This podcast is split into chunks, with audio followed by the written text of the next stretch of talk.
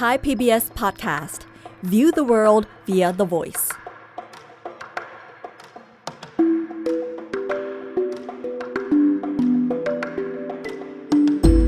อาเซียนไอส์เปิดมุมมองใหม่ผ่านเรื่องลึกแต่ไม่ลับของผู้คน สังคม และวัฒนธรรมในอาเซียน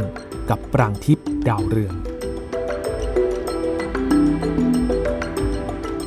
ดีค่ะคุณผู้ฟังพบกับอาเซียนไอส์และดิฉันปรางทิพดาวเรือง ในไทย PBS Podcast กันอีกแล้วนะคะ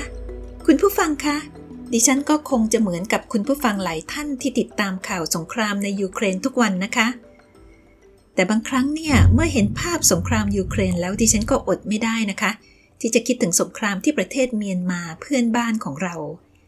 เมียนมาก็มีสงครามเหมือนกัน แต่เป็นสงครามภายในระหว่างรัฐบาลทหารกับประชาชน ที่มีความรุนแรงโหดเหี้ยม แล้วก็ยังไม่จบง่าย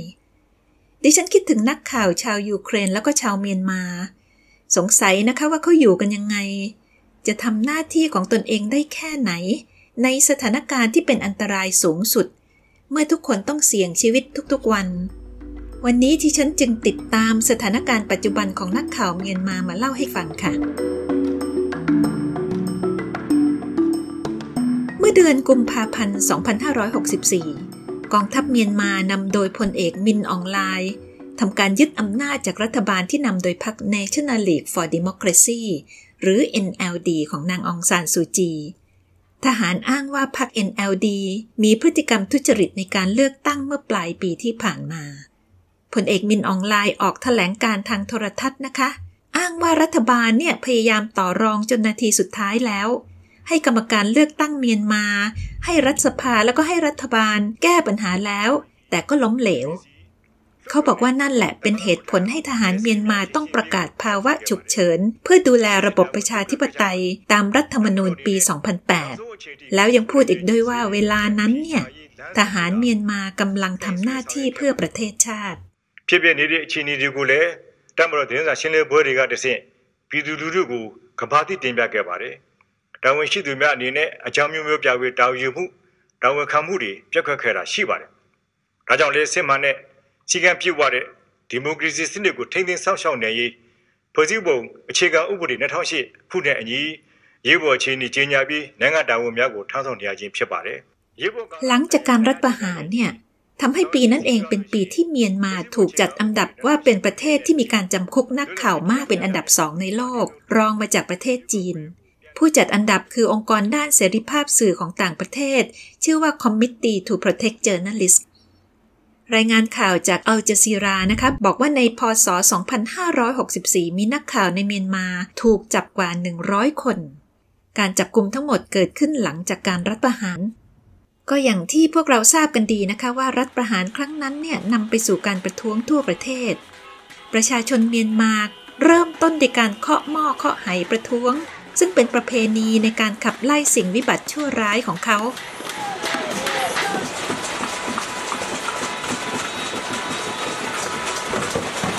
แต่การประท้วงก็เข้มข้นขึ้นทุกวัน แล้วก็กระจายไปทั่วประเทศ ทหารใช้อาวุธปราบปรามประชาชนอย่างหนัก มีผู้เสียชีวิตมากมายโดยเฉพาะคนหนุ่มสาว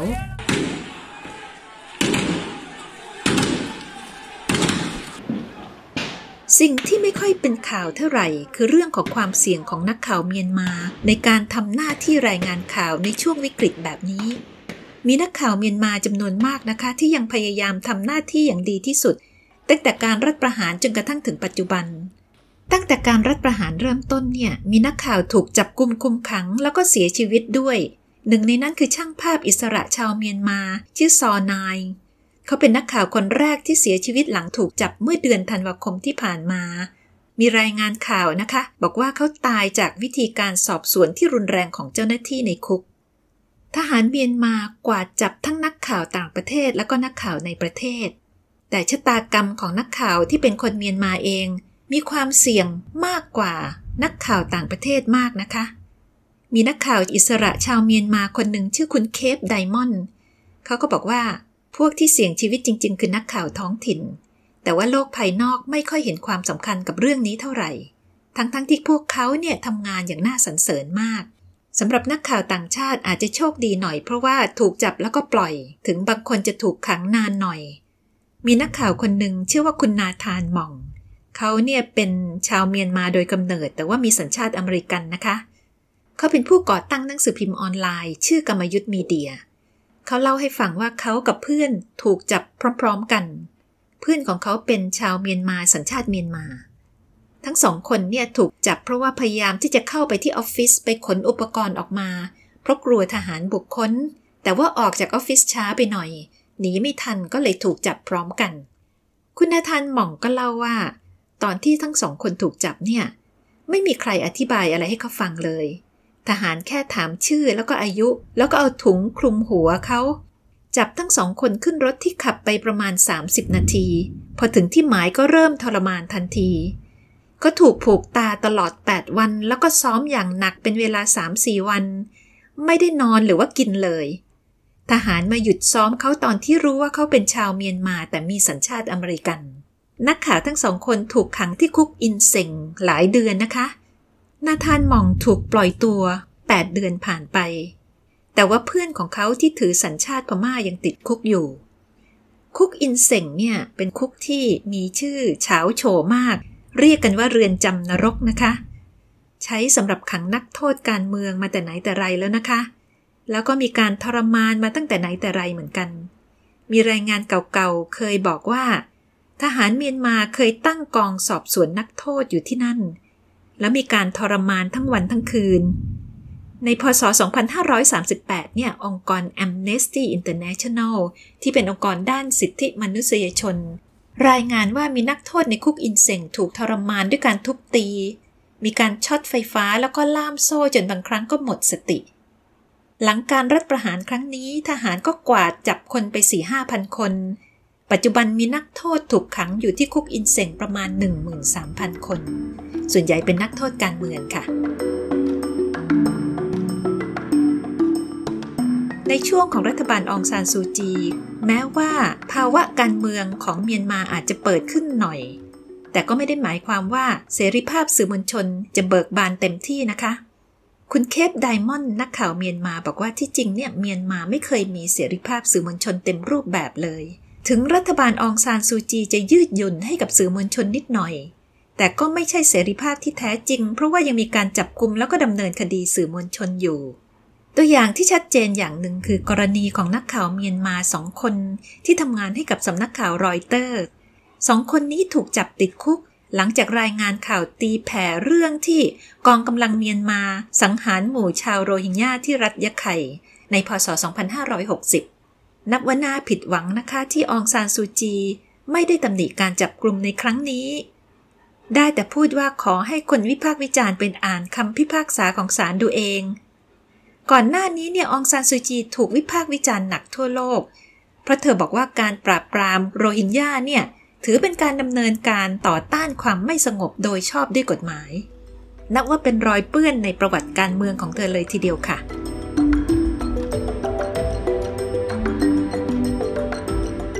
พูดถึงภูมิทัศน์สื่อเมียนมาที่มีมานาน แล้วก็ตกทอดถึงรัฐบาลองซานซูจีจนกระทั่งถึงรัฐบาลทหารปัจจุบันเนี่ย เราจะพบว่ามีการผูกขาดสื่อกระจายเสียงโดยรัฐบาล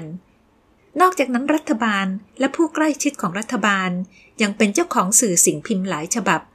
ในยุคของรัฐบาลองซานซูจี สื่อมวลชนเมียนมาก็เริ่มเรียกร้องนะคะ ให้รัฐบาลมีมาตรการที่เป็นธรรมต่ออุตสาหกรรมสื่อบ้าง เรียกร้องว่าให้ลดจำนวนสื่อของรัฐบาลลง แล้วก็เปิดตลาดให้กับสื่อเอกชนได้งอกเงยขึ้นมาบ้าง โดยเฉพาะสื่อกระจายเสียง แล้วก็ขอให้ยกเลิกกฎหมายการควบคุมสื่อที่ยังมีอยู่ แต่ความหวังนี้ก็ดับไปนะคะ เพราะว่าการรัฐประหารนี่แหละค่ะ สถานการณ์ของนักข่าวเวลานี้เนี่ยตกต่ำสูงสุด องค์กรผู้สื่อข่าวไร้พรมแดนหรือ RSF บอกว่าการรัฐประหารปีที่แล้วเป็นการฉุดให้สถานการณ์ของนักข่าวเมียนมาถอยหลังกลับไปอีก 10 ปี มีนักข่าวเมียนมาบางคนเคยพูดเอาไว้นะคะว่าไม่ได้ถอยไป 10 ปีหรอก ถอยไปถึง 30-40 ปีนั่นไง เวลานี้รัฐบาลทหารของเมียนมาไม่ได้แยกแยะสื่อมวลชนออกจากผู้ประท้วง เวลาทหารเข้าปราบปรามประชาชน นักข่าวก็เสี่ยงกับการถูกยิงบาดเจ็บแล้วก็เสียชีวิตเช่นเดียวกัน แล้วก็ยังเสี่ยงต่อการถูกจับกุมขังแล้วก็ทรมานเหมือนกับผู้ประท้วงรัฐบาลทั่วไป คุณเคปไดมอนด์เอง ก็เล่านะคะว่าเขาเคยรอดอย่างหวุดหวิด ตอนที่ทำข่าวแฟลชม็อบครั้งหนึ่ง ตอนนั้นทหารเริ่มสลายฝูงชนเขาก็อยู่ที่นั่นด้วย เขากับเพื่อนนักข่าวก็ต้องวิ่งหนีไปที่รถแล้วก็ขับหนีออกไปหนีเกือบจะไม่พ้นเพราะว่ามีตำรวจนอกเครื่องแบบขับรถตาม แล้วก็จดหมายเลขทะเบียนรถของเขาเอาไว้ เขากับเพื่อนนักข่าวก็เลยต้องใช้วิธีกบดานอย่างเงียบๆไม่ออกไปไหน เก็บรถให้มิดชิดไปถึงสองสัปดาห์กว่าจะออกมาทำข่าวเหมือนเดิมได้ เวลานี้มีกฎระเบียบออกมามากมายที่ทำให้นักข่าวทำงานลำบากนะคะ เช่นมีการตั้งด่านตรวจกลางดึกที่เปลี่ยนจุดตั้งด่านไปเรื่อยๆ ทหารยังออกกฎให้ทุกๆ บ้านเนี่ยจะต้องลงทะเบียนแล้วก็บันทึกชื่อของแขกที่มาเยือนในยามวิกาล นักข่าวก็แบกกล้องให้เห็นชัดเจนไม่ได้เพราะว่าจะตกเป็นเป้า คุณนาธานหม่องจากกรรมยุทธ์มีเดียก็เล่าประสบการณ์ในการถูกจับของเขานะคะ เขาบอกว่าทหารเมียนมาไม่ได้เข้าใจเรื่องสื่อมวลชนเลยซึ่งต่างกับทหารรุ่นก่อน คือรุ่นของขินยุนเขาเล่าให้ฟังว่าหนังสือพิมพ์ออนไลน์กรรมยุทธ์มีเดียของเขา ตีพิมพ์ข่าวจากสำนักข่าวรอยเตอร์สที่เป็นสำนักข่าวต่างประเทศ ซึ่งเรื่องนี้ถือเป็นเรื่องปกติของสำนักข่าวในประเทศต่างๆ พอเจ้าหน้าที่ทราบว่าเขาตีพิมพ์ข่าวจากสำนักข่าวรอยเตอร์ ก็ถามเขาอยู่นั่นแหละว่า เขาเนี่ยรับเงินต่างประเทศหรือเปล่าทำให้ต้องอธิบายกันยาเลยว่าสำนักข่าวต่างประเทศคืออะไร เวลาที่นักข่าวถูกจับเนี่ยมักจะมีสองคำถามที่ถูกถามมากที่สุดคำถามแรกคือ รับเงินต่างชาติหรือเปล่าคำถามที่สองคือ เกี่ยวข้องกับกองกำลังต่อต้านรัฐบาลไหมกองกำลังต่อต้านรัฐบาลมาจากไหน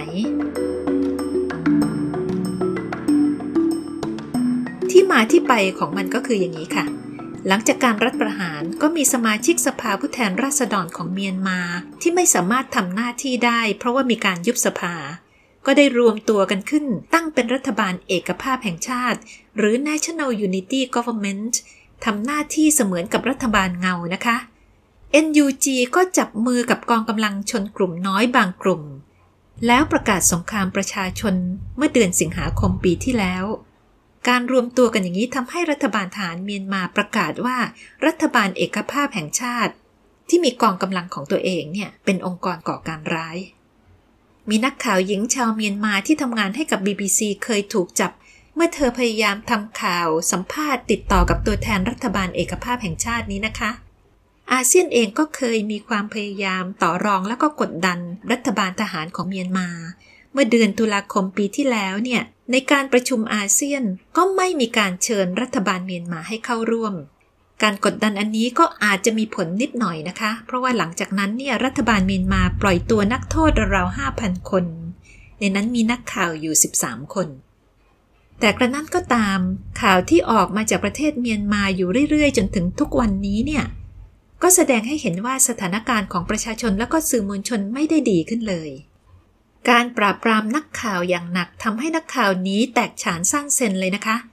หลายๆ กลุ่มก็หลบไปอยู่ชายแดน มีบางกลุ่มที่ข้ามมาอยู่ประเทศไทย เช่นทีมนักข่าวของสำนักข่าวเสียงประชาธิปไตยแห่งพม่า หรือ DVB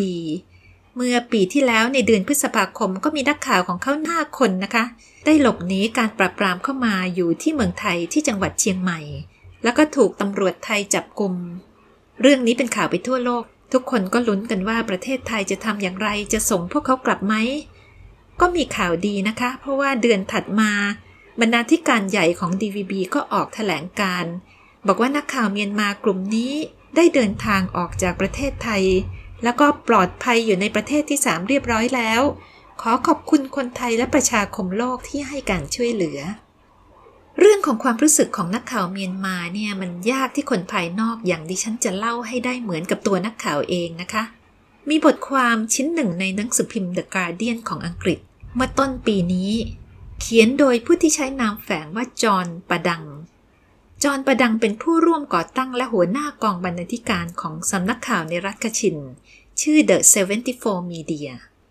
เขาเขียนถึงความรู้สึกของตนเอง แล้วก็พูดถึงการหลบหนีของทีมข่าวของเขา ยังเห็นภาพได้ดีที่สุด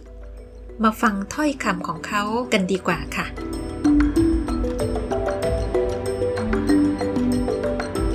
ดิฉันขออ่านบทความนี้ให้กับคุณผู้ฟังตรงๆอย่างนี้แหละนะคะ เขาเขียนว่าอย่างนี้ค่ะ เพียงสองสัปดาห์หลังการรัฐประหาร ผมเป็นหนึ่งในกลุ่มนักข่าวกลุ่มแรก ๆ ที่ถูกจับ เพราะทหารพยายามปิดข่าวการใช้ความรุนแรงปราบปรามกระบวนการประชาธิปไตยห้าเดือนหลังรัฐประหาร พวกเราต้องย้ายออกจากเมืองหลวงของรัฐคชิน ไปอยู่ในความคุ้มครองของกองกำลังติดอาวุธชนกลุ่มน้อยต่อต้านรัฐบาลที่บริเวณชายแดนจีน เวลานี้กำลังมีระเบิดลง สตาฟบางคนของผมถึงกับร้องไห้และหันหาผมให้ช่วยชี้แนวทางให้กับพวกเขา นี่ไม่ใช่ครั้งแรกที่พวกเราตกอยู่ในอันตราย ตั้งแต่การรัฐประหารเป็นต้นมา สื่อเล็กๆ อย่างพวกผม พบกับความเสี่ยงอย่างมหาศาล แล้วก็ลำบากมากในการที่จะอยู่ให้รอด ตอนที่เรากำลังถ่ายทอดสดครั้งหนึ่ง พวกทหารก็ยิงกระสุนยางใส่ผู้ประท้วง ผมและนักข่าวอีกสี่คนถูกรวบตัว โทรศัพท์และอุปกรณ์ทุกอย่างถูกยึดไป ผมได้ยินเสียงทหารคนหนึ่งออกคำสั่งให้จับทุกคนที่ถ่ายภาพ พวกเราโชคดีที่ถูกปล่อยตัวในวันรุ่งขึ้น แต่หลังจากนั้นก็ได้ข่าวว่าทหารจับนักข่าวไม่น้อยกว่า 110 คน ในเดือนมกราคมปีนี้ยังมีนักข่าวติดคุกอยู่ถึง 44 คน เมื่อเร็วๆนี้มีนักข่าวถูกฆ่าไปสามคน หนึ่งในนั้นคือซอนายที่ตายระหว่างการถูกสอบปากคำเขาถูกจับในเดือนธันวาคมปีที่แล้ว ขณะที่กำลังถ่ายภาพการประท้วงที่ร่างกุ้ง หลังจากที่ทหารปล่อยตัว พวกเราก็กลับไปรายงานข่าวทันที แต่เราก็ทำงานกันได้ยากขึ้นทุกที ตัวผมถูกตำรวจคอยติดตาม พอเขารู้ที่ตั้งออฟฟิศของเรา ทีมข่าวทั้งทีมก็ถูกตามตัวด้วย เมื่อปลายเดือนกุมภาพันธ์ นักข่าวของเราอีกคนถูกจับ เขาถูกถอดเสื้อผ้าค้นตัว อยู่ในที่คุมขังอยู่ 8 ชั่วโมง แล้วทหารก็ปล่อยเขาออกไป พอถึงเดือนมีนาคมพวกเราตัดสินใจปิดออฟฟิศแล้วก็หนี เราลำบากมากกว่าเดิมเมื่อทหารบล็อกสัญญาณอินเทอร์เน็ตในโทรศัพท์มือถือ เมื่อวันที่ 15 มีนาคมทำให้เราต้องคอยพึ่งสถานที่ที่มีสัญญาณ Wi-Fi เพื่อทำงาน วันที่ 29 มีนาคม นักข่าวหญิงของเราถูกจับระหว่างการทำข่าวประท้วง เธอถูกขังอยู่ 6 เดือน อยู่ในศูนย์สอบปากคำหนึ่งสัปดาห์ เธอบอกว่าทหารใช้ปฏิบัติการทางจิตวิทยา ที่ทำให้เธอได้รับความทรมานใจมาก เดือนถัดมาสตาฟหลายคนในทีมก็ได้รับหมายจับ ถึงตอนนั้นเองตอนที่ทหารกำลังปราบสื่อมวลชนอย่างหนัก เราก็ตระหนักว่าพวกเราคงจะตกเป็นเป้าแล้ว เลยตัดสินใจย้ายที่ตั้งไปอยู่ชายแดนติดกับประเทศจีนหนึ่งเดือนหลังจากนั้นเราก็ถูกยกเลิกใบอนุญาต ตั้งแต่นั้นมาเราอาศัยอยู่ในพื้นที่ของกองกำลังติดอาวุธชนกลุ่มน้อย บริเวณชายแดนเมียนมา กองกำลังเหล่านี้บางกลุ่ม จับอาวุธต่อสู้เพื่อสิทธิในการปกครองตนเองมานับทศวรรษ ตั้งแต่การรัฐประหารเป็นต้นมา กองกำลังบางกลุ่มก็ร่วมมือกับกองกำลังติดอาวุธเพื่อประชาธิปไตยที่ตั้งขึ้นมาเพื่อต่อต้านทหาร ในจุดที่ตั้งแห่งใหม่ของเราเราไม่ต้องกลัวถูกทหารติดตามต่อไป แต่พวกเราก็พบปัญหาใหม่ ตั้งแต่เราเดินทางมาถึงที่นี่ ความขัดแย้งระหว่างกองทหารกับกองกำลังติดอาวุธ ก็ยกระดับขึ้น บางครั้งการโจมตีก็ใกล้เข้ามาอย่างจุดที่เราอยู่ทุกที เราได้ยินเสียงปืนใหญ่อยู่บ่อยๆ ต้องเตรียมถุงใส่ข้าวของพร้อมเอาไว้เผื่อหนีในกรณีฉุกเฉิน ขณะนี้มีพื้นที่เหลืออยู่ไม่มากที่เราพอจะอาศัยหลบภัยได้ พวกเราไม่สามารถกลับเข้าเมืองได้อย่างปลอดภัย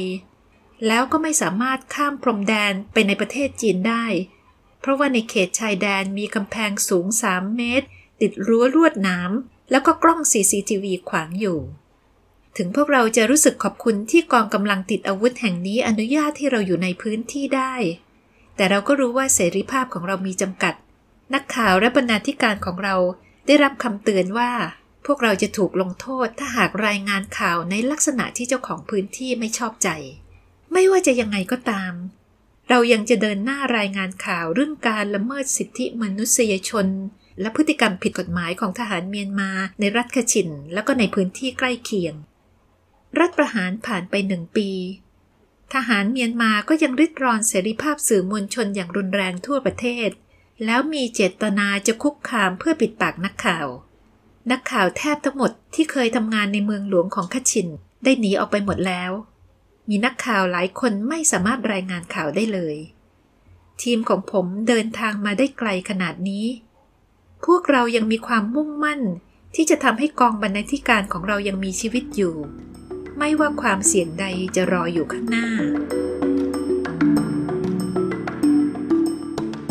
อ่านบทความนี้แล้วดิฉันก็ไม่ทราบว่าจะพูดยังไงนะคะ นอกจากจะบอกว่าดิฉันนับถือทีมนักข่าวทีมนี้เป็นอันมาก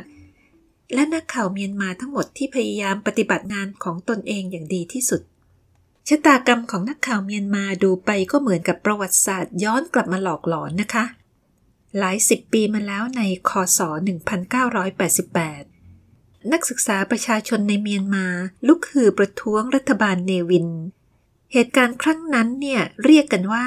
การลุกฮือ 8888 เพราะว่ามันเริ่มต้นในเดือน 8 วันที่ 8 ปี 1988 เดือนนั้นเป็นเดือนสิงหาคม การประท้วงขยายไปทั่วประเทศ มีการปราบปรามอย่างหนักตลอดทั้งเดือน แม้กระทั่งหลังจากที่ผลเอกเนวินลาออกจากตำแหน่งประธานาธิบดีแล้ว กองทัพนำโดยพลเอกซอมอง ก็ได้ตั้งสภาฟื้นฟูกฎหมายและกฎระเบียบแห่งรัฐ หรือที่เราเรียกกันครั้งนั้นว่าสล็อกขึ้น ปราบปรามไม่หยุดยั้งนะคะ มีการประเมินในภายหลังว่าพอถึงปลายปีนั้น ชาวเมียนมาผู้ประท้วง ไม่ว่าจะเป็นพระนิสิตนักศึกษาหรือประชาชนธรรมดา เสียชีวิตถึงประมาณหนึ่งหมื่นคน ความปาดเถื่อนของทหารพม่าเนี่ยเห็นได้จากวาจาของพลเอกเนวินเอง ที่พูดขึ้นมาในช่วงของการประท้วงทั่วประเทศว่า เวลาทหารยิงเนี่ย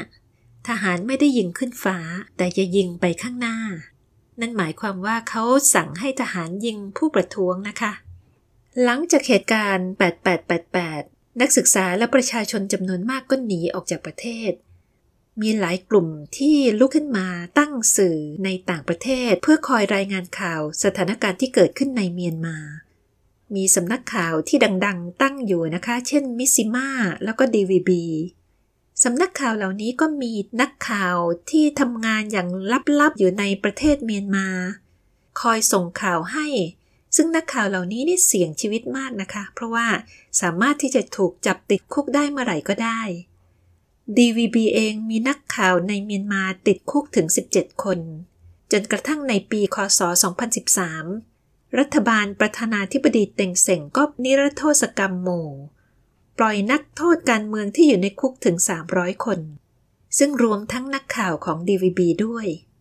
ประเทศเมียนมาเริ่มผ่อนคลายจากอำนาจทหารในปีคศ 2013 ถึงตอนนั้นเนี่ยสื่อเมียนมาที่ลี้ภัยอยู่ในต่างประเทศก็เริ่มกลับมาตั้งออฟฟิศอยู่ในกรุงร่างกุ้ง แล้วก็ทำงานกันเรื่อยมานะคะ จนกระทั่งเกิดเหตุรัฐประหารนี่แหละค่ะ ก็น่าเสียใจนะคะ ว่าสื่อต่างๆ ที่เคยลี้ภัย ทำงานหลบๆซ่อนๆกันในอดีต ก็ต้องกลับไปทำแบบเดิม โดยที่ไม่รู้เลยว่าอนาคตจะเป็นยังไง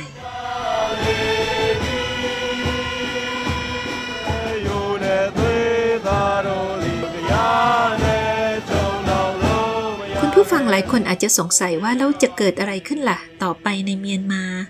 สถานการณ์สื่อจะดีขึ้นหรือเปล่า ตอนนี้คงไม่มีใครตอบได้นะคะ สิ่งหนึ่งที่ต่างกับในยุค 8888 ก็คือว่า ตอนนี้ชาวเมียนมาเนี่ยมีความรู้ในเรื่องของการใช้อินเทอร์เน็ต ใช้อินเทอร์เน็ตเป็นอาวุธค่ะ ในเมียนมามีคนราวๆ 22 ล้านคนที่มีสมาร์ทโฟน จากประชากรทั้งหมด 52 ล้านคน พวกเขาใช้อินเทอร์เน็ตเป็นอาวุธในการส่งข่าวสารไปทั่วโลกในช่วงที่เปิดประเทศ รัฐบาลเมียนมาก็เลิกผูกขาดบริการโทรศัพท์มือถือ ในพศ 2563 เนี่ย เมียนมามีผู้ให้บริการโทรศัพท์มือถือ 4 ราย แล้วมีผู้ให้บริการอินเทอร์เน็ตทั้งหมด 140 ราย ต้นทุนในการมีโทรศัพท์มือถือถูกลง ไม่ว่าจะเป็นซิมการ์ดหรือค่าบริการอินเทอร์เน็ตนะคะ ตอนนี้ Facebook เนี่ยเป็นโซเชียลมีเดียที่สำคัญที่สุดในเมียนมา ประชาชนใช้ในการแชร์สถานการณ์ แม้กระทั่งใช้ในการนัดหมายรวมตัวกันเพื่อที่จะประท้วง ตอนนี้เมียนมายังแบน Facebook อยู่นะคะ แต่คนเมียนมาก็เริ่มเรียนรู้วิธีการหลบเลี่ยง ด้วยการใช้ VPN ในการเข้าถึง Facebook นอกจากนั้นยังมีวิธีการอื่นๆ เช่นใช้กลุ่ม SMS ในการระดมคน มีการใช้แอปพลิเคชันโทรศัพท์มือถือ เช่น WhatsApp แล้วก็ Signal ในการส่งข้อมูลถึงกัน ผู้เชี่ยวชาญต่างประเทศหลายรายก็วิเคราะห์กันนะคะว่า กระแสในการใช้สื่ออินเทอร์เน็ตในเมียนมานั้นยากที่จะหยุดแล้วค่ะ คนเมียนมาขณะนี้ก็ยังคงเดินหน้าต่อสู้กับรัฐบาลทหาร พยายามใช้อาวุธทางด้านข้อมูลข่าวสารที่เขามีอยู่ โดยเฉพาะอย่างยิ่งเทคโนโลยีในมือให้เป็นประโยชน์ รวมทั้งการทำงานของสื่อมวลชนก็เช่นเดียวกันนะคะ สื่อมวลชนเมียนมาในขณะนี้ซึ่งแตกฉานซ่านเซนหลบลี้หนีภัยไปในที่ต่างๆ ก็พึ่งพาอาศัยอินเทอร์เน็ตนี่แหละค่ะ ในการส่งข้อมูลสู่โลกภายนอก พูดไปก็เหมือนกับการต่อสู้ระหว่างโลกเก่ากับโลกใหม่นะคะ โลกเก่าก็คือการใช้อำนาจ การรัฐประหาร แล้วก็การควบคุมกำลังต่อสู้กับโลกใหม่ที่เป็นการเปิดกว้าง เป็นการไหลบ่าของข้อมูลข่าวสารแล้วก็เทคโนโลยี ตอนนี้ถ้าจะถามว่าจะเกิดอะไรขึ้นกับสื่อมวลชนในเมียนมา คงไม่มีใครตอบได้นะคะ อาจเป็นไปได้ว่าสื่อมวลชนหลายค่ายก็พยายามที่จะออกนอกประเทศ แล้วไปตั้งฐานใหม่ มีบางส่วนที่อยู่ต่างประเทศไปเรียบร้อยแล้วนะคะ สื่อมวลชนเหล่านี้ก็เดินหน้าอย่างแข่งขันในการที่จะรายงานข่าวออกมาจากเมียนมา ให้ผู้คนได้รับรู้ ดิฉันได้แต่ขอเอาใจช่วยพวกเขา ทั้งสื่อมวลชนและประชาชนของเมียนมา ให้ประเทศของเขากลับคืนสู่ความสงบโดยเร็ววันสำหรับสื่อมวลชนเมียนมา ดิฉันไม่คิดว่าเรื่องราวของเขาจะจบลงแค่นี้นะคะ ดิฉันเชื่อมั่นว่าพวกเขาจะต้องดิ้นรนเพื่อที่จะทำหน้าที่ของตนเองให้ดีที่สุดต่อไปในอนาคต และคิดว่าต่อไปคงจะมีเรื่องมาเล่าให้ฟังกันอีกสำหรับวันนี้สวัสดีค่ะอาเซียนไอส์เปิดมุมมองใหม่ ผ่านเรื่องลึกแต่ไม่ลับของผู้คน สังคม และวัฒนธรรมในอาเซียน ติดตามฟังได้ที่เว็บไซต์ www.thaipbspodcast.com หรือแอปพลิเคชันไทย PBS Podcast